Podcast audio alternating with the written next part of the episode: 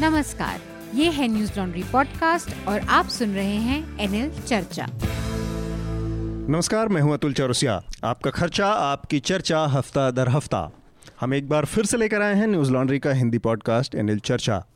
आज की चर्चा शुरू करने से पहले हम जल्दी से आपको आज की चर्चा में शामिल होने वाले विषयों के बारे में हल्की सी जानकारी देते बीता हफ़्ता कई वजहों से चर्चा में रहा, जिसमें एक मामला कर्नाटक के जो भारतीय जनता पार्टी के नेता हैं अनंत कुमार हेगड़े उनका एक बयान आया जो कि काफ़ी विवादों में रहा और उसमें उन्होंने राहुल गांधी और उनके परिवार और उनके जो पीढ़ियों के ऊपर कई तरह के आक्षेप लगाए हैं उस, उसके बारे में हम बात करेंगे। इसके अलावा एक विवाद सर्फ एक्सल जो कि यूनिलीवर कंपनी का एक उत्पाद है उसके एक विज्ञापन को लेकर विवाद हुआ जिसमें होली खेलने और दो बच्चों के बीच के डिपिक्शन को लेकर कई तरह के विवाद लोगों ने वो मुद्दा बनाया। इसके अलावा शिलोंग टाइम के एडिटर हैं पेट्रिशिया मुकीम, जिनके ऊपर जुर्माना लगाया है वहाँ के हाई कोर्ट ने दो लाख रुपए का, और इसे एक हफ़्ते के अंदर चुकाने को का निर्देश है। अदरवाइज़ उनको छः महीने की सज़ा होगी, और इसके अलावा उनका जो अखबार है, शिलोंग टाइम्स उसको बैन कर दिया जाएगा। ऐसा कोर्ट का आदेश है। इसके अलावा एक और विषय है जो इस हफ़्ते चर्चा में रहा जो कि लोकसभा चुनाव की तारीखें आई हैं और लोकतंत्र का ये जो सबसे बड़ा जिसको पर्व कहा जाता है। हम लोग अभी इस चर्चा को शुरू करने से पहले ये बात कर रहे थे कि इसको क्या कहा जाए, इसको क्या लोकतंत्र का कर्मकांड कहा जा सकता है और लोकतंत्र की मजबूरी कहा जा सकता है, लोकतंत्र की सबसे बड़ी ज़रूरत कहा जा सकता है। इन सब की बहस के बीच में आनंद की सलाह आई कि इसको चुनाव ही कह लिया जाए तो ज़्यादा बेहतर है, क्योंकि अगर किसी नतीजे पर पहुँचने में इतनी दिक्कत हो रही है तो शायद उसका चुनाव ही कहना सबसे सही तरीका होगा। तो आनंद से एक बात याद आई कि आनंद पिछले दो हफ़्ते तीन हफ़्ते से चर्चा से गायब थे तो वो कहीं यात्रा पर थे। तो नहीं कोई ऐसी विशेष वो कुछ प्रयोजन था या कुछ मतलब अनुपस्थिति की वजह? क्योंकि श्रोताओं को भी बार बार ये वो जिज्ञासा जगती रहती है कि आनंद कहाँ गया घर गया था घर गया अच्छा बिहार? बिहार बिहार। तो अच्छा। अब मैंने तो कहा कि बुद्ध को ज्ञान नहीं मिल रहा था तो बिहार में गया। तो मैं तो मेरा तो घर ही है तो ज्ञान लेने जाते रहता हूँ। ठीक बात है। तो नहीं, लोगों की बहुत जिज्ञासा थी और इस बीच में देश भी बहुत तमाम तरह के झंझवातों में घिरा रहा। तो साथ में हमारे अनिल यादव हैं, जो कि हमारे, आप श्रोताओं को पता ही है कि चर्चा के एक स्थायी हिस्सा हैं।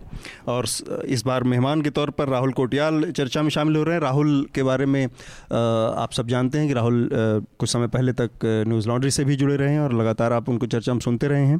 तो बतौर मेहमान इसमें शामिल होना कैसा लग रहा है राहुल? हालाँकि इस न्यूज़ लॉन्ड्री ज्वाइन करने से पहले भी हाँ, बतौर मेहमान आप इसमें शामिल हो चुके अनुभव एक बार पहले हो चुका है हाँ, बतौर मेहमान आने का। हम्म, तो हम अपनी चर्चा मुझे लगता है कि जो तारीखें आई हैं लोकसभा चुनाव की वहीं से शुरू करते हैं। छोटे छोटे कई मतलब एक जो परंपरा हो गई है इस समय हमारी इस पूरे समाज या समय की उसमें हर चीज़ के साथ छोटे मोटे विवाद जुड़ जाना एक आम सी बात हो गई है। तो लोकसभा चुनाव की तारीखें आई तो उससे भी कुछ विवाद जुड़ गए मसलन कि ये रमज़ान के बीच में चुनाव क्यों और इसके अलावा तारीख़ों की जो या फ़ेज़ जो हैं उसको लेकर भी चर्चाएँ हुई। कि जो उत्तर प्रदेश और बंगाल और उड़ीसा जैसे राज्य हैं, वहाँ पर सातों चरणों में बटा हुआ है चुनाव, जबकि आंध्र प्रदेश, तेलंगाना और तमिलनाडु, ये ऐसे राज्य हैं जहाँ पर एक एक फ़ेज़ में सिंगल फ़ेज़ में चुनाव कराए जाने हैं। तो इसको लेकर राजनीतिक पंडितों की एक राय निकल कर आई है कि जिन राज्यों में एक एक फ़ेज़ में कराया जा रहा है साउथ के, उनमें भारतीय जनता पार्टी के लिए कोई बहुत होप नहीं है। इसके बरक्स जो बंगाल या उत्तर प्रदेश या इन सब जगहों पर उड़ीसा है, इन सब जगहों पर भारतीय जनता पार्टी ज़्यादा फोकस करेगी, ज़्यादा फ़ेज़ का मतलब है कि जो उनके स्टार प्रचारक हैं, उनको काफ़ी मौका मिलेगा वहाँ पे चुनाव अभियान चलाने का और रैलियाँ करने का, लोगों को मोबिलाइज़ करने का। पर ये सारी बातें अटकलबाजियों के लेवल पे हैं, क्योंकि अल्टीमेटली तारीखों की घोषणा चुनाव आयोग करता है। और चुनाव आयोग के किसी निर्णय पर इस तरह की बातें करने का मतलब ये होता है कि वो सत्ताधारी पार्टी के इशारे पर कुछ ऐसा कर रहा है। तो ये जो विवाद इस तरह का हुआ, इसको अनिल आप कैसे देख रहे हैं? और ये वास्तव में विपक्ष को इसमें किसी तरह से डिसएडवांटेज है? देखिए, ये जो चुनाव हो रहे हैं, एक तो ये है कि काफ़ी अविश्वास के माहौल में हो रहे हैं। एक संभावना ये भी थी कि क्या पता चुनाव हो ही ना। सर्जिकल हम्म। स्ट्राइक के बाद जैसी स्थितियाँ बनी उसमें ये हुआ कि एक ये भी बात आई कि हो सकता है कि प्रधानमंत्री मोदी आपातकाल लागू करने के लिए इस अवसर का इस्तेमाल करें और चुनाव आगे चल के तब कराएँ जब परिस्थितियाँ उनके पक्ष में हो जाएँ। जी। दूसरा अब यह है कि एक बहुत बड़ी आशंका पिछले पाँच साल हवा में रही है कि ईवीएम के ज़रिए चुनाव में गड़बड़ी की जाती है और बैलेट बॉक्स से चुनाव होना चाहिए। तो एक तरह से कि सरकार और चुनाव आयोग के प्रति एक अविश्वास का माहौल एयर में पिछले पाँच साल रहा है। तो उसी पृष्ठभूमि में ये चुनाव हो रहे हैं तो इसमें अब हर चीज़ के जहाँ इनसिक्योरिटी होती है अविश्वास होता है हर चीज़ के दूसरे अर्थ निकाले जाते हैं। ठीक है। तो इसी तरह से ये तारीखों के साथ भी हो रहा है लेकिन मेरा मानना ये है कि अगर कोई चीज़ जैसे उनका कई फ़ेज़ में होना या यूपी और इन सब राज्यों में लंबे समय तक कैंपेन जारी रहना तो ये अगर बीजेपी के पक्ष में जा रहा है तो विपक्ष के भी तो पक्ष में जाएगा ऐसा थोड़ा है कि स्टार प्रचारक का पोजीशन के पास नहीं है हम्म। तो मुझे तो ये लगता है कि जो भी है वो हम्म। दोनों जिसमें जिसमें ज़्यादा सांगठनिक क्षमता हो जिसमें ज़्यादा राजनीतिक दक्षता हो वो अपने पक्ष में इस्तेमाल कर सकता कर सकता है आनंद आपको लगता है ये किस तरह गैर ज़रूरी विवाद था या वास्तव में इसमें कुछ मेरिट है? गैर ज़रूरी और ज़रूरी दोनों हो सकता है। देखिए हम लोग हैं कि अति विश्लेषण युग में रह रहे हैं। हाँ। तो मीडिया हाउसेस का जो हाँ जो पोलिफ्रेशन आया इतनी ज़्यादा है तो हर चीज़ को का विश्लेषण बहुत अधिक होगा। और अति विश्लेषण के बाद कुछ ना कुछ तो निष्कर्ष निकलता ही है। ऐसा नहीं है कि जो आप विश्लेषण करेंगे तो उसके निष्कर्ष नहीं देंगे तो निष्कर्ष निकलेगा। मतलब निष्कर्ष की मजबूरी में विश्लेषण ज़्यादा हो रहा है। हाँ, तो या निष्कर्ष तय करके फिर विश्लेषण कर लिया दोनों हो रहा है। तो ये सब हो सकता है और आ, मेरा मानना है कि चुनाव आयोग अभी भी एक विश्वसनीय संस्था है। आ, कार्यों के मतलब उन कार्य नहीं नियमों के जो है उनके एप्लीकेशन में नहीं लेकिन क्योंकि जैसे सोशल मीडिया या प्रचार से लेके जो नियम नियमावली है उस उस उसके पालन में नहीं उतना लेकिन जो मुख्य चुनाव प्रक्रिया है वोट डालना वोट गिनना उसमें अभी भी विश्वसनीयता बची, बची है। हम्म, ऐसी हम्म। ऐसा नहीं है कि नहीं है। आ, लेकिन जो भारत में लोक संस्थाएँ हैं उनके उनके प्रति जो है कुछ मैंने इस पर लिखा भी था इस पर विश्वविद्यालयों का अध्ययन है इस पर सर्वेक्षण है कि चुनाव आयोग उन लोक संस्थाओं में विश्वसनीयता में काफ़ी ऊपर है। आ, अब अटकलबाजियों का लें तो अगर अटकलबाजी ईवीएम पे लेवल पे है हम्म। तो फिर चुनाव की तारीखें क्या है उसका कोई मतलब ही नहीं है हम्म। तो जब दोनों अटकलबाजियाँ चलेंगी समानांतर तो जो निष्कर्ष तक उसी को ले लें हम्म। तो फिर कोई मतलब ही नहीं है ये अटकलबाजियाँ अप्रासंगिक हैं जब प्रक्रिया का निष्कर्ष ही तय है तो तो दोनों साथ नहीं चलेंगे आ, ये है और बाकी राहुल बताएँगे, राहुल क्या नहीं, जैसे इस तरह की चीज़ें रही हैं, लगातार मतलब संस्थानों के ऊपर राजनीतिक हस्तक्षेप और ये वो, और ये किसी एक व्यक्ति, एक पर्टिकुलर सरकार की बात नहीं है। हमें याद है नवीन चावला के समय में यूपीए टू का जब चुनाव हो रहा था, नवीन चावला के तमाम कंडक्ट ऐसे थे जिसके ऊपर सवाल उठे थे और बहुत सीरियस बातें हुई थी उस समय भी। तो राजनीतिक जो दल है और जो सत्ताधारी है वो अपने हिसाब से चीज़ों को मैनिपुलेट करता ही करता है इसको तो अब इसको कहने का जो तरीका वो ऑब्वियसली यही है कि पंडित कुछ निष्कर्ष निकालेंगे बाकी विपक्ष कुछ कहेगा और उसी के आधार पर बातें कही जाएँगी राहुल से मैं दूसरी बात जानना चाह रहा था कि एक और नई चीज़ जो इस चुनाव में शुरू हुई है वो एक बहुत पॉजिटिव जो जिसका वो कहा जाएगा कि नोट है वो ये कि नवीन पटनायक ने वहाँ पर तैंतीस परसेंट महिलाओं को हम्म। टिकट देने की बात कही हम्म। ममता बनर्जी ने ऑलरेडी पैंतीस परसेंट महिलाओं को टिकट दे दिया सत्रह उन्होंने बयालीस में से टिकट दिए हैं। तो ये जो बदलाव की प्रक्रिया दिख रही है ये इसको आ, मतलब अनिल से आनंद से राहुल से इन लोगों से कि ये बाकी दलों के ऊपर एक दबाव के रूप में काम करेगा कि कानून पास नहीं करने के बावजूद भी दल इस तरह के सकारात्मक बदलाव के लिए मजबूर हैं बिल्कुल ऊपर से देखने में तो पहली नज़र में बहुत पॉजिटिव ये लगता ही है लेकिन जिस तरह से विपक्ष इसको विपक्ष यानी कि मतलब सत्ता पक्ष जो है जो वहाँ विरोध कर रहे हैं उनका पटनायक के डिसीज़न का या हम्म। जिन जब अन्य जगहों पर जहाँ पे विपक्षी पार्टियों ने तैंतीस परसेंट सीटें उनको दी हैं महिलाओं को उनका तर्क ये है कि ये एक सिंबॉलिक चीज़ ज़्यादा है और जबकि वुमेन अगेंस्ट वुमेन के अगेंस्ट जो क्राइम्स होते हैं उस उन पैमानों पे उन राज्यों में कोई बहुत बेहतर स्थितियाँ नहीं है। लेकिन ये तर्क हवा मतलब ये बहुत ही हल्का तर्क है। आप तैतीस परसेंट रिजर्वेशन के तर्क को इन अन्य बातों के आधार पर नकार नहीं सकते। लेकिन बीजेपी के पास इस समय जो उनका केंद्रीय नेतृत्व है वो इतना मज़बूत है कि वहीं से चीज़ें पूरी तरह से ये हमने देखा कि मतलब अमित शाह बीजेपी और ये जो जोड़ी नरेंद्र मोदी अमित शाह की जब से केंद्र में आई है तब से ये अभी की जो बीजेपी है वो पिछली बीजेपी से बहुत अलग है जहाँ फैसले नीचे से ऊपर आते थे। अब बिल्कुल कांग्रेस आला कमान की तरह ऊपर से नीचे फैसले जाते हैं टिकटों का निर्धारण यहाँ होता है। तो ऐसे में इन पार्टीज़ के लिए अभी ये तैंतीस परसेंट वाली बात करना बहुत मुश्किल हो जाएगा क्योंकि तब इनको कैंडिडेट्स ढूँढने में बहुत ज़्यादा मेहनत करनी पड़ेगी। नीचे से फैसले अगर आ रहे होते नीचे से अगर ग्राउंड पे जिन लोगों की अच्छी पकड़ है उन लोगों से अगर फैसले ऊपर आ रहे होते तो तुलनात्मक रूप से ये शायद आसान होता। ठीक है और एक बड़ी इंटरेस्टिंग चीज़ है कि 2009 से लेके 14 के बीच में जो यूपीए की सरकार थी, उस टाइम पे लोकसभा में ये बिल पास हुआ और उसके बाद लोकसभा साइंडाई हो गई और वो बिल किल हो गया, ख़त्म हो गया। 2014 से लेके इस, अब तक के बीच में जो सरकार रही, इसमें क्या स्थिति रही आनंद थोड़ा सा इस पर अगर जानकारी दे पाए महिला रिजर्वेशन बिल पे। महिला देखिए एक दो तीन चीज़ें हैं कि पंचायत स्तर पर जब महिला आरक्षण जहाँ कुछ राज्यों में बिहार में सबसे पहले हुआ था हम्म। राजस्थान में है हम्म। लागू हुआ तो उड़ीसा में भी। उड़ीसा में। और अब और कुछ और राज्यों में भी हाँ, यूपी में पंचायत स्तर पे तो मैं मतलब जो शुरुआती जहाँ थे मेरे ख्याल से बिहार में सबसे पहले हुआ था। वहाँ जो है किस तरह के प्रतिनिधि आ रही हैं। तो महिलाएँ खुद ही एक अब जब राजनीतिक पार्टियों में अभी ये चेतना नहीं है कि महिलाएँ भी एक वोट बैंक हैं। तो अगर और उनका प्रतिनिधित्व अगर महिलाएँ करेंगी तो वो भी एक वोट बैंक है। मेरे ख्याल से उस तरह का वोट बैंक दिखता भी नहीं है।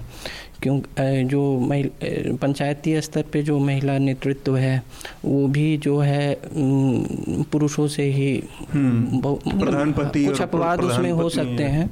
कुछ अपवाद हो सकते हैं लेकिन उनके पति उनके ससुर यही सब उनको के तौर पे। करते हैं। जो चुनावी फ़ायदे हैं बाकी आदर्शों और मूल्यों को छोड़ दें तो चुनावी फ़ायदे जब राजनीतिक पार्टियाँ देखना शुरू करेंगी कि ये महिला वोट बैंक है इस एक महिला उम्मीदवार रखो और तो वो उस स्तर तक अभी वो राजनीतिकरण वो मोबिलाइजेशन वुमेन वोटर का नहीं हो पाया है तो आ, वो नहीं हो पाया है तो अब अभी ये एक मूल्यों की ही बात रह गई है कि। जो आ, लेकिन मेरे ख्याल से ये आगे 10-15 वर्षों में ये आएगा कि, कि एक वोट बैंक की तरह विकसित होगा हम्म। तो ये ऊपर से थोपा हुआ नहीं हो के एक राजनीतिक मांग हो जाएगी फिर की ठीक है। नहीं इन दोनों चीज़ों पर एक तो अनिल यादव से इस महिलाओं के जो टिकट और रिजर्वेशन का मुद्दा है उस पर एक टिप्पणी के साथ चूँकि चुनाव का माहौल है और चुनाव होने जा रहे हैं देश में तो हिंदी में कुछ बहुत खूबसूरत कविताएँ लोकतंत्र और राजनीति के ऊपर हैं तो उनमें से एक आध हम चाहेंगे कि अनिल खुद पढ़कर पाठ करें उनका। ठीक है, ये महिलाओं वाले मामले पे मुझे लगता है कि एक तो पिछले पाँच सालों में, सात सालों में अगर कोई पॉलिटिकल या सोशल आंदोलन जैसी चीज़ बहुत इंटीग्रिटी के साथ और ईमानदारी के साथ पैदा होती हुई और ऊपर चढ़ती हुई दिखाई दे रही है तो वो महिलाओं का आंदोलन है। वो बहुत संगठित नहीं है हम्म। लेकिन आप देखेंगे कि इस बीच में महिलाएँ समाज में हर लेवल पे हस्तक्षेप करने लगी हैं खासतौर से अर्बन स्पेस में और मीटू वाला जो आंदोलन था जिसमें कि मोदी सरकार के एक मंत्री को जो खुद भी एक जमाने में बहुत बड़े पत्रकार थे हम्म। और बाद में महाअवसरवादी राजनेता साबित हुए एम जे अकबर उनको पद से हटाना पड़ा फिर उसके बाद एक आम धारणा पूरी सोसाइटी में है कि जो बीजेपी है वो पूरी तरह से महिला विरोधी और एक पैट्रियार्कियल पार्टी है। इसीलिए ये मांग भी बीच बीच में उठती रही है।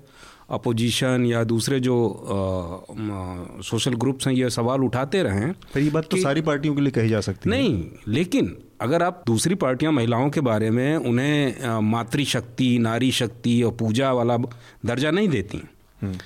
तो ये तो अभी करेंगे ये हिपोक्रेसी के साथ भी ये विरोधी हैं? हाँ इसीलिए ये बात उठाई जाती है कि आरएसएस का कोई महिला चीफ क्यों नहीं हो सकता? इतने दिनों में आर एस सौ साल पुरानी पुराना ऑर्गेनाइजेशन होने चला है तो कोई महिला चीफ क्यों नहीं? तो ये जो महिलाओं के भीतर पोटेंशियल है जो एक संभावना है कि वो एक पॉलिटिकल ग्रुप के बतौर वो एक वोटिंग ब्लॉक के बतौर अपोजिशन के साथ आ सकती हैं। तो इसको सब इनकैश करने के लिए इसको मेटलाइज करने के लिए नवीन पटनायक ने शुरुआत की है। और हाँ एक ये भी देखिए कि अगर मोदी को किसी व्यक्तित्व ने राजनीतिक व्यक्तित्व ने सीधे सीधे चुनौती दी तो वो ममता बनर्जी जो कि खुद एक महिला है सीबीआई वाले मुद्दे पे। तो ये जो एक राजनीति हमेशा जो नेसेंट चीज़ें हैं जो चीज़ें अभी ग्रो कर रही हैं कल जा कर के भविष्य में एक ट्रेंड बन सकती हैं हाँ। उनको पकड़ती है और उनके सहारे अपने आप को समय के हिसाब से ढालती है। तो ये मुझे लगता है कि महिलाओं को के जो भविष्य में उनका वोट ब्लॉक बनने वाला है राजनीति में प्रशासन में वर्कफोर्स में जो उनकी जगह बनने वाली है और पब्लिक डिस्कोर्स में जो उनको हैसियत हासिल होने वाली है उसको टैप करने के लिए नवीन पटनायक ने ममता बनर्जी ने शुरू किया है। और मुझे लगता है कि इनकी देखा देखी शर्मा शर्मी भाजपा को भी कुछ न कुछ करना पड़ेगा ठीक बात है और दूसरा तो, हाँ हाँ तो दूसरा वो अब चूँकि ये बात राजनीतिक और चुनाव से जुड़ी थी हम्म। दूसरा वो जो कविता का पाठ है हाँ नहीं नहीं मैं ये कहता हूँ कि चुनाव एक ऐसा मौका होता है कि हाँ। आ, उस समय थोड़ी जकड़न ढीली होती है हाँ। जो पिछले पाँच साल तक बड़ा भय का खुरेजी का माहौल था और एक तरह से सरकार की आलोचना करने वालों को जिस तरह से ट्रॉल किया जाता था धमकाया जाता था हत्याएँ भी हुई वो थोड़ा ढीला पड़ा है। और हमेशा से हमारे यहाँ चुनाव एक तरह से राजनेताओं की आलोचना का उनका मज़ाक उड़ाने का मौका उनसे आमने सामने मुँह दर मुँह बात करने के अवसर के रूप में आता है। तो एक त्रिलोचन की कविता है। हम्म। त्रिलोचन बहुत उस तरह के कवि अवघड़ किस्म के कवि हुए और जो कहा जाता है कि वो दिल्ली पहली बार आए बनारस से। हम्म। तो जो प्रधानमंत्री मोदी का चुनाव क्षेत्र है बनारस और दिल्ली जहाँ संसद है वो पैदल चलते हुए रेल की पटरी के किनारे किनारे आए थे अब आने में उनको कितने दिन लगे होंगे मैं नहीं जानता ठीक ठीक लेकिन वो पैदल बनारस से दिल्ली आए थे रेल की पटरी के किनारे किनारे अच्छा। तो उनकी एक बहुत पुरानी कविता है जिससे पता चलता है कि चुनाव का जो ये चरित्र है वो कोई नया नहीं है हम्म। आज से तीस साल चालीस साल पहले भी चुनाव ऐसा था तो उनकी एक कविता है चुनाव के दिन हम्म। मैं पढ़ रहा हूँ इलायची में बसा हुआ रुमाल लगाया। हम्म। आँखों पर की बह चले आँसू और साथ ही नाम किसान मजूर का लिया और हाथ ही नया दिखाया नेता ने। हम्म। स्वर नया लगाया उसी पुराने गले से। चकित थे सब श्रोता कैसे शेर बन गया बिल्ली? कौन बात थी? आज नहीं कुछ दिन पहले किसकी बिसात थी? इससे बातें करता। समय नहीं है होता बना बनाया उत्तर। हम्म। और काम पड़ने पर बोला करती थीं उसकी ओर से गोलियाँ। बिज जाती थीं एक दो नहीं कई टोलियाँ। आज चिरौरी करता है घोड़ा अड़ने पर। ये चुनाव के दिन हैं नाटक और तमाशे नए नए होंगे ठनकेंगे ढोलक ताशे। वाह वाह क्या बात है। तो ये है तो और अब का जो चुनाव है बल्कि इसमें एक और नई चीज़ शामिल हो गई है, है।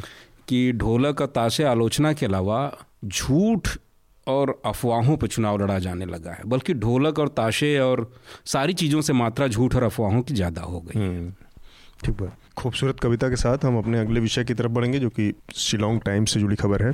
शिलोंग टाइम्स पूर्वोत्तर का अखबार है लेकिन ये आज़ादी के पहले के कुछ एक अखबारों में से एक अखबार है। और इस समय उसकी जो संपादक हैं पेट्रिशिया मुखीम और उसकी पब्लिशर हैं उनका नाम है शोभा चौधरी। अखबार में खबर छपी थी जो कि जिसका शीर्षक था वेन जजेस जज दम यानी कि एक वहाँ पर जज हैं हाईकोर्ट के पूर्वोत्तर के। बेसिकली वहाँ पे एक ही जज है और उसकी ब्रांच पूरे नॉर्थ ईस्ट में जो कि गौहाटी हाई कोर्ट के नाम से जानी जाती है। तो उनके जज ने बेसिकली एक जजमेंट पास किया था उन्होंने और जिसके तहत उन्होंने जस्टिस एस आर सेन नाम है उनका और उन्होंने जजमेंट ये दिया था कि जो रिटायर्ड जज हैं, उनके परिवारों को किस तरह की सुविधाएँ मिलनी चाहिए वाईफाई की सुविधा, एक नौकर की सुविधा, टेलीफोन की सुविधा और गेस्ट हाउस सरकारी जो गेस्ट हाउस है वहाँ पर रहने की सुविधा इस तरह की तमाम सुविधाओं की ज़रूरत उन्होंने वकालत की थी अपने एक जजमेंट में जिसको लेकर एक ये इस शीर्षक से शिलोंग टाइम्स में खबर उन्होंने कहा था कि उनको मोबाइल का बिल भी मोबाइल का बिल भी मिलना चाहिए अस्सी हज़ार रुपये कुछ ऐसा हाँ। था मोबाइल के लिए और ये सब। तो इस पर एक खबर छपी जो कि शिलोंग टाइम्स में और शिलोंग टाइम्स की इस खबर से जज साहब इतने नाराज़ हुए। और बहुत दिलचस्प एक चीज़ इसमें यह है कि पिछले शुक्रवार को ही जब उन्होंने शिलोंग टाइम्स को ये दो लाख रुपए का जुर्माना लगाया इस खबर के ऊपर और जुर्माना न भरने की स्थिति में छः महीने की सज़ा और साथ में अखबार को हमेशा के लिए बैन करने का पूरे दिन उन दोनों को संपादक और हाँ। पब्लिशर को एक कोने में बिठाए कोने में बिठाए रखे जब तक कि कोर्ट की कार्रवाई चलती रही। और वो जज पिछले शुक्रवार को रिटायर हो गए। तो एक चीज़ होती है कि कॉन्फ्लिक्ट ऑफ़ इंटरेस्ट की दो चीज़ों का टकराव हो रहा है। तो में एक चीज़ ये होती है कि मैं अपने जाने से पहले अपनी चीज़ों का जुगाड़ कर रहा हूँ, ऐसा भी इस जजमेंट में दिखता है कि जो जज खुद रिटायर हो रहा है, वो इतने बड़े पर्क्स और इतने बड़े उसके से संबंध में एक जजमेंट पास कर रहा है। और तिल तिलमिलात में ये इस तरह का फैसला तो ये केवल इसको इसी मतलब जो एक चलते फिरते में कहने वाली बात हो आजकल हो गई है कि ये जो फ्रीडम ऑफ़ एक्सप्रेशन पे हमला हो गया है कर रही हैं ये वो। ये इससे ज़्यादा की बात है क्योंकि ये हमला उधर से हो रहा है जो लोग खुद इसके संरक्षक के तौर पर देखे जाते हैं। नहीं ये मामला मुझे नहीं लगता कि ये फ्रीडम ऑफ़ एक्सप्रेशन और इस तरह का मामला है। सरकार या नहीं ये ये हर सेक्शन में जुडिशरी में भी ऐसे लोग हैं। आ, बहुत आत्मकेंद्रित स्वार्थी किस्म के लोग जिनको लगता है कि सारी दुनिया के केंद्र वही हैं। जो सारे संसाधन हैं सुविधाएँ हैं विशेषाधिकार हैं सब उन्हीं को मिलने चाहिए। तो ये जो जज साहब हैं आ, ये उसी तरह के आदमी लगते हैं। और बल्कि मैं तो ये भी कहूँगा कि अगर इस तरह के और जज हों तो मुझ पर भी वो कंटेम्प्ट कर सकते हैं मैं स्वागत है उनका। कि मतलब उसमें ये है कि सिर्फ़ जजों के लिए नहीं उनके परिवार बच्चों पत्नी के लिए, पत्नी के लिए। उनके बच्चों के लिए ये सुविधाएँ मिलनी चाहिए। मतलब उनको मोबाइल फ़ोन खरीदने के लिए पैसा मिलना चाहिए उसका बिल मिलना चाहिए गेस्ट हाउसेज मिलने चाहिए टोल पे टैक्स फ्री होना चाहिए क्यों होना चाहिए? अगर भाई मानते हैं कि आपका मस्तिष्क बहुत बढ़िया है और आप न्याय के हित में काम कर रहे हैं तो आपके बच्चों को क्या क्यों मिलना चाहिए? आपके परिजनों को क्यों मिलना चाहिए? मानवीय आधार पे क्योंकि वो आप पे आश्रित हैं। तो आपको ये क्यों नहीं दिखता कि अगर आपका बेटा आप पे आश्रित है तो दूसरे लोगों के बेटे भी जो कमज़ोर हैं गरीब हैं असहाय हैं वो भी तो आप पे आश्रित हैं। आप उनके लिए भी कोई फैसला दीजिए। कि जितने बहरे लोग हैं इस देश में सबको हियरिंग एड मुफ़्त मिलना चाहिए। जितने लंगड़े लोग हैं उनको चलने के लिए वो मिलना चाहिए। बीमार लोगों को लिए इलाज मिलना चाहिए अनपढ़ लोगों को शिक्षा मिलनी चाहिए। तो ये एक ये है कि एक बहुत आत्मकेंद्रित किस्म के स्वार्थी किस्म के जज ने फैसला दिया और पैट्रिशिया मुखीम पुरानी सोशल एक्टिविस्ट भी हैं वो सिर्फ़ संपादक ही नहीं है। वो वहाँ पे खासी समुदाय के और जितने आंदोलन वगैरह होते हैं उनमें वो आगे रहती हैं। तो उन्होंने बिल्कुल ही ठीक कहा। उन्होंने जो लिखा उसका मतलब यही है कि अंधा बाटे रेवड़ी फिर फिर आप अपने में बांटे। ठीक बात है। आनंद एक चीज़ एक तो ये है कि जब तक आप पद पे हैं तब तक तो तमाम तरह की सुविधाएँ पर्क्स ये सब तो उससे जुड़े ही हैं जुड़े हुए हैं सबको पता है। रिटायरमेंट के बाद भी मेरे ख्याल से जजों को पेंशन अभी भी मिलती होगी है ना? जजों को तो पेंशन के दायरे में हाँ, रखा ही गया है। है। और ये उसी लिए है कि आप जब कोई सेवा नहीं दे रहे हैं जब आप रिटायर हो चुके हैं सेवाओं से भारत उसकी तब भी आपका जीवन सुचारू रूप से चलता रहे मेरे ख्याल से, और उसमें भी उसी तरह से उसको रिव्यू किया जाता होगा। जैसे तमाम वेतन आयोगों के ज़रिए लोगों के वेतन रिव्यू होते हैं तो पेंशन भी रिव्यू होता होगा। इसके बाद जब इस तरह की डिमांड या इस तरह के जजमेंट आते हैं तो ये कहीं ना कहीं जो अनिल ने बात कही कि एक बहुत आत्म केंद्रित उससे भी ज़्यादा एक बहुत ही स्वार्थी और एक बहुत आराम पसंद जीवन शैली को उन्मत एक आदमी का जजमेंट कहा जाना चाहिए कि आप जब कोई सेवा नहीं दे रहे हैं, जब आप किसी लाके तब भी आपकी सेवा से जुड़ा एक पेंशन का जुगाड़ है कि आप उसमें अपने जीवन को सुचारू रूप से चला सकते हैं। तब भी आपको चाहिए ये। नहीं, ये तो सामान्य परिस्थिति की बात है, लेकिन अभी आपातकालीन परिस्थिति में भी पिछले साल शिमला में पानी की कमी हुई थी तो हिमाचल प्रदेश का जो वहाँ उच्च न्यायालय है, उसके किसी जज का कहना था कि फ़र्स्ट कम फ़र्स्ट सर्विस पे नहीं जो पहले जो उस पानी पे जो है जजों का अधिकार जज जज क्वार्टर्स में पहले आए। तो पानियों का सप्लाई जो है पानी का जो सप्लाई है वो पहले जज क्वार्टर्स में हो। तो आपातकालीन में भी इनका जो है अधिकार पहले है थोड़ा। तो तो हाँ ये हुआ था पिछले साल हाँ, हाँ। शिमला में हुआ था ये।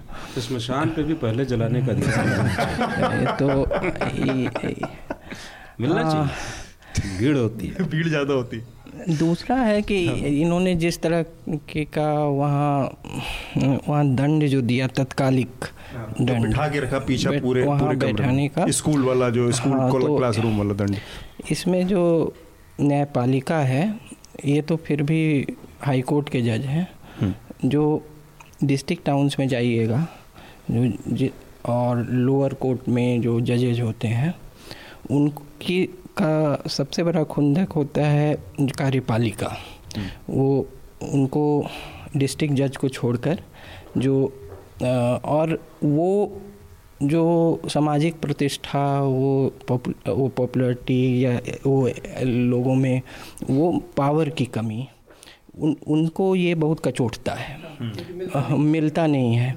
और आप डिस्ट्रिक्ट टाउन्स में देखिएगा किसी कोर्ट में अगर वहाँ के सुप्रिंटेंडेंट ऑफ़ पुलिस की पेशी हो गई तो जज बहुत खुश होता है कि एक आईपीएस ऑफिसर उसको सैल्यूट करेगा।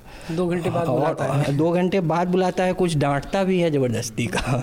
कि कि देखो कि हाँ तो ये भारत में ये इसको जो न्यूसेंस वैल्यू है कि हम भाई देखो हमारा भी एक भोकाल है भाई। तो वो वो है ये इस दंड में भी वही दिख रहा है। कि वहाँ बैठो ये करो ये तो, जैसे ये मैं तो ठीक है ये दिख रहा है लेकिन हेडमास्टर बंद कर देने या छह महीने जेल भेजना वो बहुत सीरियस इसके वो हैं अगर इसको मास्टर मतलब मैं बोल रहा था दंड के ये तरीके ये, हम्म। जो है वो मानसिकता वहीं से आती है कि हम्म। ए, हम कुछ भी कर सकते हैं मतलब एक के हाँ लेकिन, लेकिन ये भी देखना चाहिए कि मीडिया के बहुत सारे लोग इस तरह का काम कर रहे हैं कि किसी भी संवेदनशील और अच्छे जज को अब जैसे जो चैनल सांप्रदायिक उन्माद फैला रहे हैं जो अंधविश्वास फैला रहे हैं जो हिस्टीरिया फैला रहे हैं क्यों नहीं कोई जज सुओ मोटो कॉग्निजेंस लेता और इनको बुला के दिन भर बिठाता इनको जेल भेजता इनको रोकता? मुझे एक चीज़ याद आई मतलब जब मार्कंडे काटजू या कोई नाम शायद हाँ, मैं मिस हाँ। कर रहा हूँ और वो निकलते थे उनके रास्ते में कहीं कूड़ा दिख जाता था तो सुओ मोटो एमसीडी वाले के ऑफिसर्स को बुला लेते थे कि भाई ये क्या मज़ाक चल रहा है और ऐसे बहुत सारे उदाहरण हैं मतलब देहरादून का जो मेन चौक घंटाघर चौराहा जो हुआ करता था वहाँ पे बहुत तगड़ा बॉटल नेक बनता था और बहुत भयंकर जाम लगता था। उस पर नैनीताल हाईकोर्ट ने स्यूमोटो कॉग्निजेंस लिया था एक एमिकस क्यूरी अपॉइंट किया था और उसके बाद तस्वीर बदल गई थी शहर की हम्म। व्यवस्था की पूरी चीज़ें उसने सबमिट करी। इस मामले में एक दो चीज़ें हैं। एक तो मेरिट पे अगर इस मामले को देखिए तो वहीं आपको प्राइमा फेसाई समझ में आता है कि ये जो जज हैं इन्होंने जो किया है वो बिल्कुल पर्सनल इंटरेस्ट में किया एक तो पहली बात तो वो काम ही जुडिशरी का नहीं है। आपको क्या पर्क्स मिलेंगे आपको क्या सैलरी मिलेंगी ये एडमिनिस्ट्रेशन का ये एग्जीक्यूटिव का काम है। एक तो आपने जानबूझ के स्यूमोटो कॉग्निजेंस लेके अपने ही मैटर में सुनवाई करके आपने एक फैसला दे दिया अपने लिए। और उसके बाद जैसे अभी आनंद सर ने कहा वो बिल्कुल सही बात है भारत की जो जो बॉडीज़ जो इंस्टीट्यूशंस आज भी सबसे ज़्यादा सामंती हैं उनमें जुडिशरी सबसे ऊपर है ठीक है। मैं पर्सनल एक्सपीरियंस से बात बता सकता हूँ क्योंकि उसी बैकग्राउंड से आता हूँ मेरे फादर मतलब लीगल बैकग्राउंड से आता हूँ तो नैनीताल हाई कोर्ट में कभी देखिएगा ठंडी जगह है तो अधिकतर वकील हम्म। जो है बाहर लॉन में ही धूप में खड़े रहते हैं तो सुबह जब जज की गाड़ी आती है तो वकील इस कोण में झुक के सलाम उस गाड़ी को करते हैं जैसे कभी मतलब मुगल या सल्तनत में जब फरमान जारी हुआ करता था कि किस कोण में झुका जाएगा और हाथ थे दरबार में। कितने कितनी बार आप हाथ ज़मीन से लगा के सर पे लगाएँगे उठा के तो उस कोण में पूरे के पूरे वकील वहाँ झुक जाते हैं। मतलब हम्म। कुर्सी की इज़्ज़त करना एक अलग बात है कि आप चेयर को रिस्पेक्ट कर रहे हैं क्योंकि वो जस्टिस के इक्विवेलेंट है आप जज को नहीं रिस्पेक्ट कर रहे हैं। लेकिन ये तो बिल्कुल जब जज अपनी गाड़ी से निकल के जा रहे हैं और आप ऐसे झुक जा रहे हैं उसके आगे वो सीधा सीधा बताता है कि ये कितना फ्यूडल है। और उसके अधिकतर हाई कोर्ट्स में ये इंस्ट्रक्शंस होते हैं कि जैसे हमने जैकेट पहनी है तो जैकेट के अगर बटन खुले हैं तो अर्दली बाहर टोक देगा कि भैया जैकेट के बटन बंद करो ऐसे आप अंदर नहीं जा सकते। तो इतना ज़्यादा सामंती है वो पूरी प्रवृत्ति और जिस तरह से इनको बोला गया कि दो घंटे तक वहाँ किनारे बैठ जाओ। हम्म।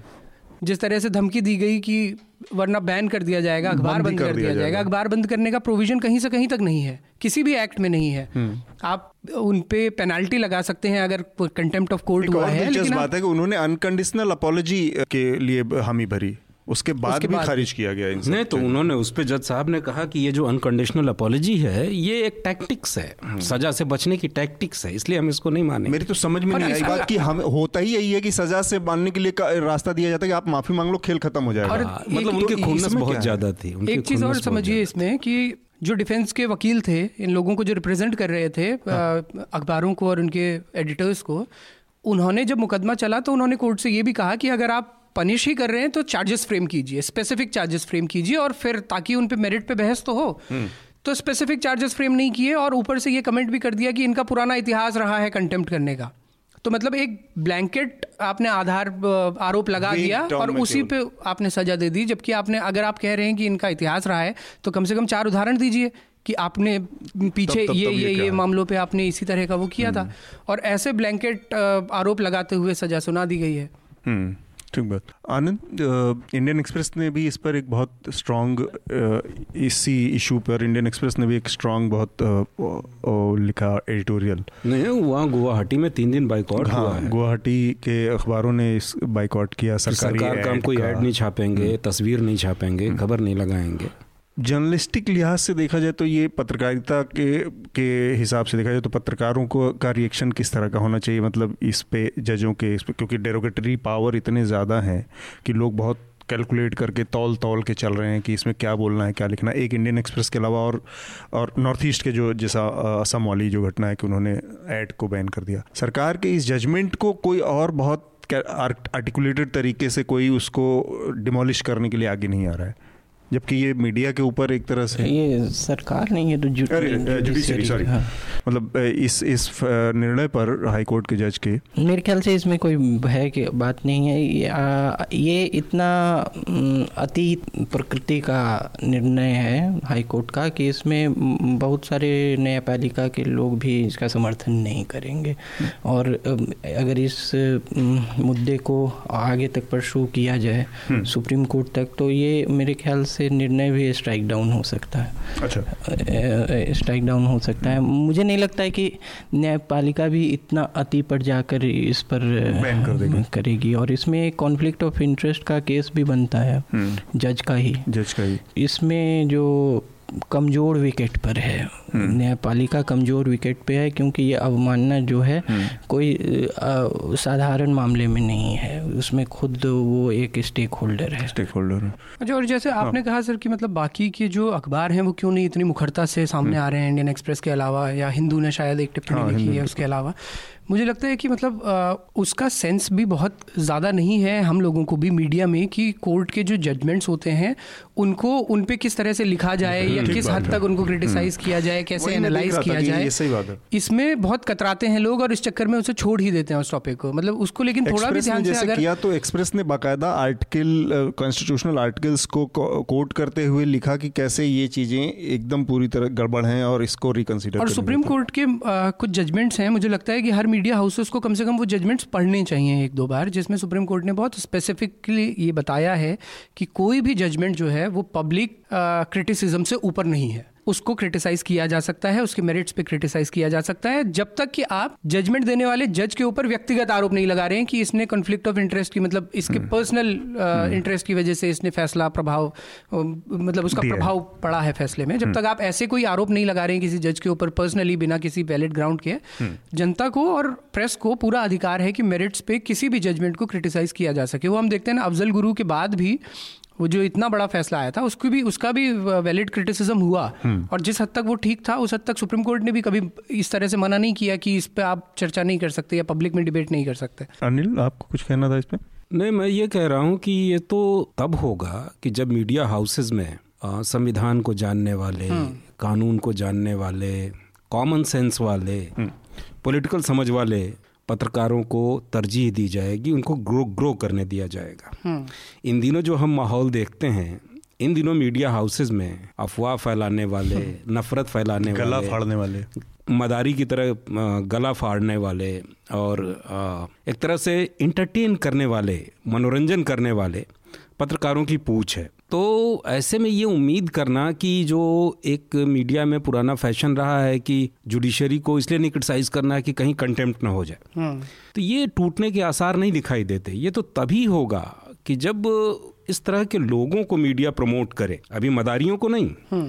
सचमुच कॉन्स्टिट्यूशन को समझने वाले कानून को समझने वाले और इतनी हिम्मत रखने वाले कि वो सारी चीज़ों को एनालाइज कर सकें उसका पोस्टमार्टम कर सकें और थोड़ा आगे तक देख सकें। तो अभी इसमें वक्त लगेगा। अभी तत्काल तो बहुत आशाजनक परिदृश्य नहीं है। हम अपने अगले विषय की तरफ़ बढ़ते हैं। मेरे ख्याल से ये समय को देखते हुए आखिरी विषय होगा जो कि दो विषय हैं और मैं चाहूँगा कि इसमें से किसको चुनना है आप लोगों से भी राय। एक तो सर्फ एक्सल के विज्ञापन को लेकर हुआ विवाद और दूसरा अनंत कुमार हेगड़े का जो बयान आया राहुल गांधी और कांग्रेस परिवार के प्रति उसमें। तो दोनों में किस पर मुझे लगता है कि दोनों एक दूसरे से जुड़े हुए हैं। आप इस तरह से देखिए कि इस देश में हाँ। आ, इधर ऐसे थोड़ा सा मैं अपने श्रोताओं को ब्रीफ कर दूँ और उसके बाद वही बेसिकली विज्ञापन का विवाद इस तरह से है कि दो बच्चों के ऊपर एक विज्ञापन सर्फ एक्सल का है जिसमें बच्चा बच्चे को मुस्लिम के रूप में दिखाया गया है और एक लड़की है जो कि हिंदू के तौर पर और होली खेल रहे हैं बच्चे जिसमें लड़का निकलता है और नमाज़ पढ़ने जाना है उसको। तो कैसे इसके इर्द गिर्द रचा गया है पूरा और मुश्किल से मुश्किल वो पाँच से छः साल के बच्चे हैं दोनों छः सात साल के। और दूसरा विवाद है अनंत कुमार हेगड़े, जो कि भारतीय जनता पार्टी के कर्नाटक के बड़े नेता हैं। उन्होंने अच्छा एक तो ये उनकी जानकारी का मतलब जो दायरा है, वो निरंतर बहुत समृद्ध होता जा रहा है। उसमें, उसी का एक और नमूना है कि उनका ये कहना है कि क्रिश्चियन, जो कि ऑब्वियसली सोनिया गांधी की तरफ़ होगा, और मुस्लिम जो कि उनको पता नहीं है कि फिरोज गांधी शायद पारसी थे। तो इन सब के मिक्स से बना हुआ जो आदमी है वो ब्राह्मण कैसे हो सकता है? तो इस समय में भी आके उनको अभी इन सब चीज़ों की ही पड़ी है। तो आनंद अनिल आप जो कह रहे थे कि दोनों चीज़ें आपस में जुड़ी हुई मुझे इस तरह से जुड़ी हुई दिखाई दे रही हैं कि इन दिनों ऐसे लोगों की भरमार है कि जो ये बताने में लगे हैं कि धर्म क्या है राजनीति क्या है हिंदू क्या है और उसमें भी मतलब ये सब जो बताया जा रहा है ये झूठ अफवाह उनकी विकृत कल्पना और पॉलिटिकल मोटिव्स के साथ बताया जा रहा है। तो अब जो लोग इस विज्ञापन की सर्फ एक्सेल वाले की आलोचना कर रहे हैं वो ये बताना चाह रहे हैं कि हिंदू क्या होता है और मुसलमान क्या होता है। जबकि हम ये जानते हैं अपने अनुभव से जानते हैं कि मुसलमान के बहुत बड़ा हिस्सा ऐसा है कि जो होली खेलता है। हिंदुओं का एक बहुत बड़ा हिस्सा है जो ताजिया मुहर्रम में भागीदारी करता है। उनकी नात में जाता है, उसकी मजलिसों में जाता है। हम ये जानते हैं कि मुसलमानों में मूर्ति पूजा की और बुत परस्ती की मनाही है, लेकिन मुसलमानों का एक बहुत बड़ा हिस्सा है, जो मज़ारों में, खानकाहों में, दरगाहों में और मंदिरों में आता है। तो हमारे यहाँ जो कंपोजिट कल्चर है, उसको ध्वस्त करके, उसको ख़त्म करके, इन दोनों के बीच कैसे तफरका हो, अलगाव हो, ये दोनों कैसे एक दूसरे के शत्रु बने, एक दूसरे को कैसे मारें, काटें और हिंसा फैलाएँ, ताकि वोटों का ध्रुवीकरण हो और ताकि लंबे समय तक आ, सत्ता में रहना सुनिश्चित किया जा सके। इसलिए ये व्याख्या हो रही। दूसरी तरफ़ जो अनंत हेगड़े जैसे लोग हैं वो ये बताना चाह रहे हैं कि आ, रक्त शुद्धता बहुत बड़ी चीज़ है ब्राह्मण होना बहुत बड़ी चीज़ है। और जबकि वो जानते हुए भी इस बात को भुलाना चाहते हैं कि इस देश में किसी का रक्त शुद्ध नहीं बचा है बच नहीं सकता है। इतनी सारी कौमों का इतनी सारी प्रजातियों का मिश्रण है कि कोई क्लेम नहीं कर सकता और शुद्ध होता भी तो क्या फ़र्क पड़ता? क्या फ़र्क पड़ता है? तो मुझे लगता है कि ये बिल्कुल जिसको बुलशिट कहते हैं अंग्रेज़ी में उस तरह की बातचीत है और इसको बहुत महत्व देना ठीक नहीं है। अनंत हेगड़े जैसे लोगों को ऐसे ही अपने अपने ही वीराने में छोड़ दिया छोड़ जाना दिया चाहिए। जाए। तो हाँ वो अपने आप ही समाप्त होने के लिए अभिशप्त हो जाए। हाँ, हाँ, इसके अलावा हाँ, अलावा सर्फ एक्सेल वाले विवाद से जुड़ा मेरे दिमाग में एक और चीज़ आई। एक तो ये कि किसकी प्रतिक्रिया पर कौन लोग प्रतिक्रिया दे रहे थे? एक तो वो लोग जिन्होंने इस पूरी बहस को शुरू किया कि क्यों हिंदू और क्यों मुसलमान। उसकी प्रतिक्रिया में जो लोग आए और उन लोगों ने जिस तरह से इसको सर्फ एक्सल का सेल्फी लेना शुरू किया और ये सब ये उन लोगों को भी पहली बात तो ये कि जो पॉपुलर कल्चर में जो स्टीरियोटाइप्स है उस पर मैं जान चाह रहा था कि बातचीत हो। आज़ादी के बाद से इस तरह की कहानियाँ हम देखते चले आ रहे हैं और समस्या यहाँ पे आती है कि वही वो जंजीर फ़िल्म में भी हमने देखा और शोले में भी देखा। जब आपको मुसलमान दिखाना होगा तो टोपी पहना के और पजामा कुर्ता पहना के। और दूसरा इतना छोटा बच्चा है उसकी पूरी समझदारी को आपने इतने बड़े स्तर पे ले जाके दिखा रहे हैं कि एक लड़का, पाँच लड़कों, दस लड़कों के बीच में झक सफ़ेद पजामा, कुर्ता और टोपी पहन के जा रहा है और उसको इतना, अब उस ध्यान है कि उसको नहीं, नमाज़ पढ़ना है, रंग नहीं पड़े। जबकि सामान्य सी सोच अगर किसी आदमी की होगी तो वो दो मिनट में ये समझ जाएगा, यार, कि चार लड़कों को छोड़ दीजिए और वहाँ पे आपस में लड़ाई कर रहे हो तो कौन लड़का उस उम्र में नमाज़ पढ़ने के लिए इतना डेडिकेटेड होता है कि नमाज़ पढ़ेगा और वो भी इतने सारे लड़कों का जो मस्ती कर रहे हैं उनका साथ छोड़ तो पहले के। खेलने के लिए ही भागेगा भागेगा तो ये तो सामान्य समझ इन सब चीज़ों को समझाने में दिखाने में भयंकर रूप से स्टीरियोटाइप का इस्तेमाल पॉपुलर कल्चर करता है, चाहे वो सिनेमा हो, चाहे मॉडलिंग हो, चाहे ये सब टीवी हो। और उसके पीछे लोग प्रतिक्रिया देते हैं और इन सब चीज़ों को बहस में ले आते हैं ज़बरदस्ती। और मतलब एक छोटी सी उसमें ये भी विडंबना है कि सर्फ एक्सल जैसी चीज़ों को आमतौर पे जो इतनी बड़ी जो एम हैं बहुराष्ट्रीय कंपनियाँ, इनका विरोध गालियाँ देते हुए रहते हैं लोग। और अचानक से चूँकि ये बात उनके खिलाफ जा रही या इनको पसंद नहीं आई तो वो सर्फ एक्सल के पक्ष में फो, फ़ोटो खिंचाने लगे लोग। तो ये सब भी है तो पॉपुलर कल्चर इन चीज़ों को इन इन स्टीरियोटाइप्स को तोड़ने के की दिशा में एक भी कदम नहीं पिछले चालीस पचास साठ सालों में बढ़ पाया। उस पर मैं आप लोगों की प्रतिक्रिया जानना चाह रहा था। अब देखिए आप किन से उम्मीद कर रहे हैं कि वो इन, इन स्टीरियोटाइप्स को तोड़ेगा?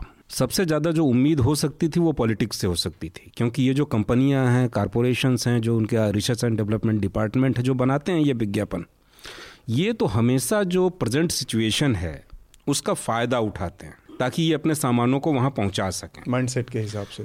इनका मकसद नए उपभोक्ता पैदा करना अपना सामान वहाँ तक बेचना है इनका मकसद लोगों का माइंडसेट बदलना और समाज सुधार करना और लोगों की चेतना बढ़ाना नहीं है। ये जिनका दायित्व है पॉलिटिक्स की वो बल्कि मल्टीनेशनल कॉरपोरेशंस की तरह काम करने लगे वो जनता को शिक्षित बनाने जागरूक बनाने और उसको ज़्यादा समझदार बनाने के बजाय इन मल्टीनेशनल कॉरपोरेशंस की ही तरह उनकी जो कमजोरियाँ हैं जात की कमज़ोरी धर्म की कमज़ोरी उनका जो लालच उनका जो अंधविश्वास है उसका फ़ायदा लेने में लगे ठीक बात। तो ये सही बात है इस तरह की एजेंसी की बहुत ज़रूरत है जो इन स्टोरियो टाइप्स को ब्रेक करे। लेकिन दुर्भाग्य से ये काम नहीं हो रहा। है राजनीतिक दल भी जनता की कमजोरियों का फ़ायदा ही उठा रहे हैं। लेकिन जनता का ही लोगों के बीच का ही एक हिस्सा जो अवेयर है जैसे हम आप इसकी बात कर रहे हैं हमारे जैसे करोड़ों लोग हैं जो इस तरह से सोचते हैं कि ये वाहियात विवाद है इसका कोई मतलब नहीं। तो कल को वो भी दिखाई देगा लेकिन अभी तो जिनको जिनको इन स्टूडियो टाइप्स को तोड़ना था वो और मज़बूत कर रहे हैं। आनंद स्टीरियोटाइप्स पे ही मैं आप लोग आपकी प्रतिक्रिया जानना चाह रहा था नहीं ये जो विज्ञापन है इस इसमें ये इसमें कोई प्रॉब्लम नहीं है मतलब देखने में जो उस पर जिस तरह के उसके मायने लगाए जा रहे हैं हम्म। उसका एक संदर्भ हो सकता है लेकिन उसको उसके वो मायने जो है एक साधारण विज्ञापन से निकालने की कोई ज़रूरत नहीं है लेकिन एक बात है कि एक अंग्रेज़ी में एक कथन है कि दैट विच नहीं don't attribute malice to something which can be explain by stupidity तो जो ऐसे चीज़ों में द्वेष नहीं देखिए जो मूर्खता से समझाया जा सकता है। Hmm. तो ये विज्ञापन में जो है मैं सांप्रदायिक स्तर पर कोई प्रॉब्लम नहीं देखता हूँ लेकिन इस ये अनइमेजिनेटिव एड है। Exactly exactly. बहुत औसत दर्जे का बिना विचार हाँ, पूर्ण हाँ, है और सबसे विचार की कमी अंत में दिखता है जबकि साइकिल में जो है कोई बैठ खड़ा होने का जगह नहीं मैंने अंत में देखिएगा कि वो जो है गार्डलेस है टायर है और वो खड़ा है। बैठा दिया। तो बैठा है कहाँ बैठा था पता नहीं। तो ये तो खैर वो वो ये बात है देखिए जो मल्टीकल्चरल सोसाइटीज़ हैं उसमें दो तरह के हो सकता है। एक जिसको बताया जाता है सैलड मॉडल सैलड के सभी समुदाय अलग अलग हैं सैलड की तरह और अपने अपने समूहों में रह रहे हैं घेट अपने घेटूज में, में। हाँ। एक मेल्टिंग पॉट मॉडल जो सब मिल आके सभी समुदाय हैं। ये जो है भारत में दोनों देखा जाता है। घेटोवाइजेशन जो है सैलड मॉडल ज़्यादा देखा जाता है मेल्टिंग पॉट भी है। ये सैलड वाले को प्रीडोमिनेंस दे रहा है हम्म। कि सब अपने अपने में रहो घेटोज में रहो। तुम एकदम तो, रंग बिरंगे उसके बीच में भी झक सफ़ेद बने रहो। तो और ये इस पे ये प्रतिक्रिया एक तो मूर्खता में आई जो सांप्रदायिक मूर्खता में। दूसरा है कि इसका संदर्भ पिछले साल होली में जो एक फेक नैरेटिव रहा जो बाद में लैब रिपोर्ट से आया कि वो सीमेन फ़ील्ड बैलून्स हाँ। और ये वो उपद्रवित तत्व हैं जो हैं उपद्रवित हम्म। तत्व होली में होते हैं। हम्म। लेकिन उसका एक सांप्रदायिक वो उस संदर्भ में भी कुछ अति प्रतिक्रियाएँ आई इस पर हम्म, तो वो भी एक है। हाँ बताइए। राहुल? मैं थोड़ा सा लार्जर पर्सपेक्टिव में इसको देखने की अगर कोशिश करता हूँ तो आ, सबसे पहला सवाल तो यही उठता है कि सर्फ एक्सेल ने वो ऐड क्यों बनाया उसका अल्टीमेट ऑब्जेक्टिव क्या है? तो अल्टीमेट ऑब्जेक्टिव है प्रोडक्ट बेचना। कोई मैसेज देना और ये सारी चीज़ें तो सेकेंडरी हैं। सबसे पहले है कि उनको अपना प्रोडक्ट बेचना है। हम्म। तो वो खांटी बाजारवाद से निकला हुआ विज्ञापन है। और बाज़ार हर चीज़ को बेचना जानता है उसका एक ही नियम है और मुनाफा है हम्म। वो वो उस चेगवारा को भी बेच देता है जो बाजारवाद के खिलाफ लड़ते लड़ते मर गया हम्म। उसको सबसे बड़ा प्रतीक बाज़ार ने बनाया और टी शर्ट से लेके और सारी चीज़ों हाँ। टोपी तक में सब बहुत अच्छे से बेच के ज़बरदस्त मुनाफा कमा लिया हम्म। अब उस और एडवर्टीजमेंट उस बाजारवाद का एक बहुत मज़बूत टूल है कि हम तो राजनेताओं से उम्मीद करते हैं कि वो स्टीरियोटाइप्स तोड़ेंगे लेकिन अब तो राजनेता धीरे धीरे एडवर्टीजमेंट की तरफ़ बढ़ रहे हैं। मतलब उनकी राजनीति ही एड पे इतनी डिपेंडेंट हो। गई है किशोर उनकी राजनीति चला रहा है। हाँ, प्रशांत किशोर जैसा आदमी जी। उनको मार्केटिंग के तरीके बता रहे हैं जितने इवेंट फोकस्ड पॉलिटिशियंस के कार्यक्रम हैं ये सब विज्ञापन का ही तो एक चरण है। हम्म, तो उस विज्ञापन के हम बाकी और उसको उतनी बारीकी से जैसे जो आपने एक्सप्लेन किया कि उस उसकी अगर उसको सच में क्रिटिसाइज़ किया जाना था तो इन चीज़ों को देख के क्रिटिसाइज़ किया जाना था कि वो किस तरह के स्टीरियोटाइप्स को लगातार री कर रहा है कैसे लगातार उन्हीं स्टीरियोटाइप्स को मज़बूत कर रहा है उन इमोशंस को बेच कर अपना प्रोडक्ट बेचने की कोशिश करते हुए वो कैसे स्टीरियोटाइप्स को मज़बूत कर रहा है। लेकिन हमारे यहाँ तो एक फौज खड़ी है जिसने उस एड में और कुछ नहीं देखा सबसे पहले लव जिहाद देख सांप्रदायिकता लिया, देख लिया। मतलब वो चार पाँच साल के बच्चों में उन्होंने लव जिहाद देख लिया और बॉयकॉट करने के लिए निकल गए। बाइकआउट करने के लिए उसके अपोजिट में चलाने लगा कि एक मुस्लिम लड़की और हिंदू लड़का दिखा के और ये वाला फ़ोटो क्यों नहीं होना चाहिए? मतलब ये मानसिक रूप से लगातार बीमार होते जाने होते जा रहे समाज की भी निशानी है कि दो बच्चों के विज्ञापन में कुछ लोगों ने अपनी सांप्रदायिकता ढूंढ ली और वो अब मुस्लिम लड़की और हिंदू लड़का रंग खेलते हुए उनको चाहिए। दूसरी तरफ़ वो लोग हैं जिन्होंने कि पूरे इस खेल में इन बड़ी चीज़ों को नज़रअंदाजी ही कर दिया तो ये तो होता ही है राहुल अपनी बात पूरी कर हाँ तो मैं मैं यही कह रहा था कि वो उस एड का अगर एक्चुअल क्रिटिसिज्म होना चाहिए था तो उस पर्सपेक्टिव में समझते हुए होना चाहिए था। पहली चीज़ तो यही थी कि वो सिर्फ़ एक प्रोडक्ट को बेचने के लिए बनाया गया। ये एक ऐसी चीज़ है जो इमोशंस को बेच के अल्टीमेटली अपने प्रोडक्ट को सामने लोगों के लेके आ रहा है। मतलब वो जैसे बाबा रामदेव हैं कि वो योगा करते करते लोगों को चाउमीन खिलाने लगे और लोगों को पता ही नहीं लगा कि मतलब ये कब कब इनका एजेंडा एकदम ऐसे शिफ्ट हो गया कि वो राष्ट्रवादी फटी हुई जीन्स बेचने फटी हाँ, हुई जीन्स बेचने लगे। फटी जीन्स बेचने लगे। जो जो कहते थे कि मतलब एक्टिंग कर करके दिखाते थे कि जीन्स पहनने के लिए तो आपको ऐसे लेटना पड़ता है और ये करना पड़ता है। अब वो वही जीन्स बेचने लगे। एक जर्नलिस्ट ने उनसे पूछ लिया तो कहते नहीं ये उतनी नहीं फटी है। कम फटी मतलब है, कम फटी है राष्ट्रवाद इसमें सुरक्षित है। हाँ कहा कि जितने तो हमारे संस्कार अलाउ करते हैं उतनी उतनी ही फटी फटी है।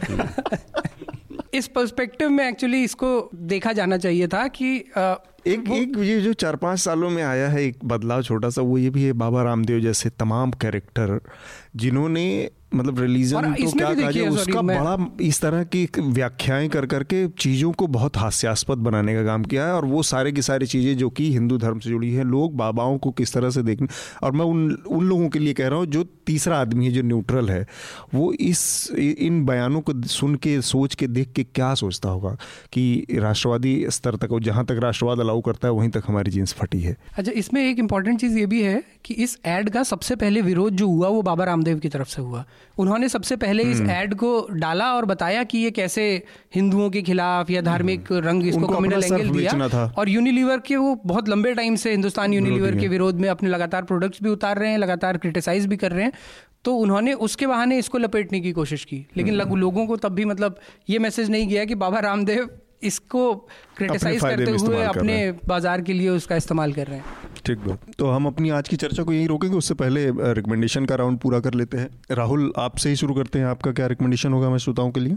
आ, दो रिकमेंडेशन हैं। एक मूवी है नेटफ्लिक्स पे बहुत क्यूट मूवी है उसका नाम है हल्का। आ, वो बेसिकली इंडिया में टॉयलेट्स की जो प्रॉब्लम है उसके ऊपर बनाई गई है। लेकिन जब आप उसको अक्षय कुमार की टॉयलेट एक प्रेम कथा के वृक्ष देखते हैं तो वो अक्षय कुमार की एक मूवी है जो हल्ला बहुत मचाती है और कहती कुछ नहीं है। उसके बरक्ष एक ये मूवी है जो बहुत लो बजट फ़िल्म है और एक छोटे से बच्चे के को अपना नायक बना के बहुत बहुत ही अच्छे तरीके से बहुत बारीक तरीके से उस स्टोरी को रखती है। और दूसरा रिकमेंडेशन एक किताब है विद्यासागर नौटियाल जी की। यमुना के बागी बेटे। आ, ये 1930 में टिहरी राजशाही जो थी उसके खिलाफ कैसे वहाँ के यमुना घाटी के जो लोग थे रवाल रवाई एक एरिया है वहाँ के रवाल्टा लोगों ने कैसे उस उसके खिलाफ एक विद्रोह किया था। और वो आज भी इसलिए बहुत एप्ट है। आज तक भी वो कहानी जिस तरह से उन्होंने बताई है क्योंकि मुद्दे लगभग वही हैं। जल जंग, जंगल ज़मीन की जो लड़ाई है मूल निवासियों की उस समय वो राजा से लड़ रहे थे जब राजा उन प्रोडक्ट्स को ब्रिटिशर्स को या बाहर बेच रहा था। आज राजा की जगह मल्टीनेशनल कंपनीज़ आ गई हैं। तो बहुत खूबसूरती से वो किताब उस मुद्दे को रखती है। ठीक बात। आनंद आपका रिकमेंडेशन मेरा भी दो है। अ, पहला है कि विश्व में भारत में खासकर विश्व में भी वो ब्रेक्सिट को लेके हो या भारत में या फिर अमेरिका में या राष्ट्रवाद की जो अभी चर्चा चल रही है तो उस पर फॉरेन अफेयर्स जो अंतर्राष्ट्रीय संबंधों की का एक एकेडमिक जर्नल है उसने न्यू नेशनलिज्म करके एक स्पेशल इशू निकाला है। उसमें छः सात बहुत अच्छे निबंध हैं समकालीन विश्व विश्व स्तर के बड़े इतिहासकारों का। न्यू नेशनलिज्म हम्म, उन्होंने इस बात की चर्चा की है कि जो पहचान की राजनीति है राष्ट्रवाद भी उसी का एक है फॉर्म वो जाने वाला नहीं है वो तमाम विचारों की तरह उदारवाद या मार्क्सवाद की तरह कभी ऊपर नीचे रहेगा रहेगा नीचे हम्म। अस्सी के दशक में करीब जब मार्क्सवाद के विदाई के साथ साथ ये भी मान लिया गया था कि राष्ट्रवाद भी की भी विदाई होगी क्योंकि हालाँकि दोनों अलग अलग चीज़ हैं लेकिन हम्म। जैसा कि फुकुयामा ने अपने निबंध में लिख दिया था कि अब राष्ट्रवाद का जो भी जो है वो जाएगा और ग्लोबल ऑर्डर में बाजारवाद के समय साथ जो है एक वैश्विक बाज़ार के साथ राष्ट्र राज्य भी की कमज़ोर पड़ेंगे हम्म। और मार्क्स ने पहले कहा था कि वर्ग चेतना में ये पहचान नहीं रहेंगे लेकिन इसके बावजूद भी जो है समूह जो है राजनीतिक इकाई के तौर पर राष्ट्र या किसी भी आइडेंटिटी के नाम पर राष्ट्र जो राजनीतिक समाज कैसा बन कैसे बनता है लोग कहाँ पैदा होते हैं किस समूह के हैं ये हमेशा एक शक्तिशाली चीज़ रहेगी। राष्ट्र हम इसी विश्व में रहेंगे जिस जहाँ नेशन स्टेट रहने वाला है। तो बीच में राष्ट्र की पढ़ाई लोगों ने बंद कर दी थी जो कि फिर से अब एकेडमिक इंटरेस्ट उसमें जगह है। तो उसको लेके छः सात बड़े अच्छे निबंध हैं। दूसरा है कि ये पॉडकास्ट हिंदी में लोग सुनते हैं लेकिन कई लोग हिंदी पढ़ नहीं सकते हैं तो हम्म। उसमें पिछले सप्ताह अज्ञे जी की का जन्म दिवस था हम्म। तो उनकी शेखर एक जीवनी जो है उसका हम्म। अंग्रेज़ी अनुवाद आया था पिछले साल अच्छा। पेंगुइन पर शेखर एक जीवनी का तो वो आ, दोनों के लिए जिन्होंने हिंदी में नहीं पढ़ा है वो हिंदी में पढ़े हैं जो अंग्रेज़ी हिंदी में नहीं पढ़ सकते हैं उसमें अंग्रेज़ी और ठीक ठाक अनुवाद है ठीक है ठीक बात अनिल आपका रिकमेंडेशन मैं रिकमेंड करूँगा एक उपन्यास बिल्कुल नया नया आया है। शिवेंद्र लेखक का नाम है चंचला चोर उपन्यास का नाम है। हम्म। बहुत अच्छा उपन्यास है। ये उपन्यास बताता है कि आ, औरत को कैसे औरत बनाया जाता है। कोई लड़की सात साल तक आठ साल तक वैसी ही होती है जैसा उसका भाई होता है या कोई लड़का होता है। लेकिन कैसे उसके बाद बहुत महीन तरीक़ों से साइकोलॉजिकल तरीक़ों से भौतिक तरीक़ों से नैतिक तरीक़ों से उस पर इतने प्रतिबंध लादे जाते हैं उसको मोल्ड किया जाता है और एक दब्बू कमज़ोर पुरुष पे आश्रित और लगभग समाज पे बोझ जैसे नागरिक के रूप में विकसित किया जाता है और सारी ज़िंदगी उसको एक्सप्लॉयट किया जाता है। और ये बिल्कुल ये नए लेखक ने लिखा है शायद तीस साल भी उम्र नहीं होगी सुवेंद्र की। अच्छा। तो एक तो मैं रिकमेंड करता हूँ कि चंचला चोर खोज के पढ़ना चाहिए लोगों हम्म, को। हम्म। और दूसरा मेरा रिकमेंडेशन है कि सत्ताधारी पार्टी भाजपा का पिछले चुनाव का घोषणा पत्र और ये जो नया वाला आएगा हम्म। इन दोनों को साथ में आमने सामने रख के पढ़ना चाहिए। अपने ज्ञान के लिए। अब अब ये लोगों की मर्ज़ी पे है कि जो वादे उस चुनाव में किए गए थे नहीं पूरे किए गए और ये जो नए किए जा रहे हैं इन दोनों को मिलाते हुए वो इसको ट्रेजिडी की तरह भी पढ़ सकते हैं कॉमेडी और कॉमेडी की तरह भी पढ़ सकते हैं। चलिए, मैं, मेरा भी दो रिकमेंडेशन है इस बार। एक तो क्योंकि चुनाव में मामला चला गया है देश का तो एक रुचि शर्मा की अच्छी सी किताब है डेमोक्रेसी ऑन द रोड जो कि उनके पूरे जर्नी के ऊपर है इलेक्शन दर इलेक्शन उन्होंने 25 सालों के दौरान जो इलेक्शन कवर किए हैं उस पर। तो एक तो वो है, और इसके अलावा एक और एक लेख है जो कि लाइव लॉ पे आया था, और बहुत बढ़िया लेख है, जिसको पढ़ना चाहिए।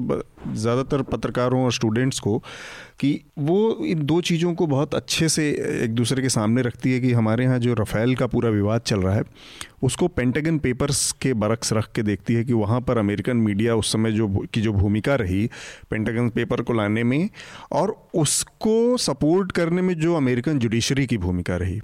उन दोनों ने मिलकर किस तरह से इतने बड़े एक, एक षड्यंत्र का इतने बड़े घोटाले का पर्दाफाश किया।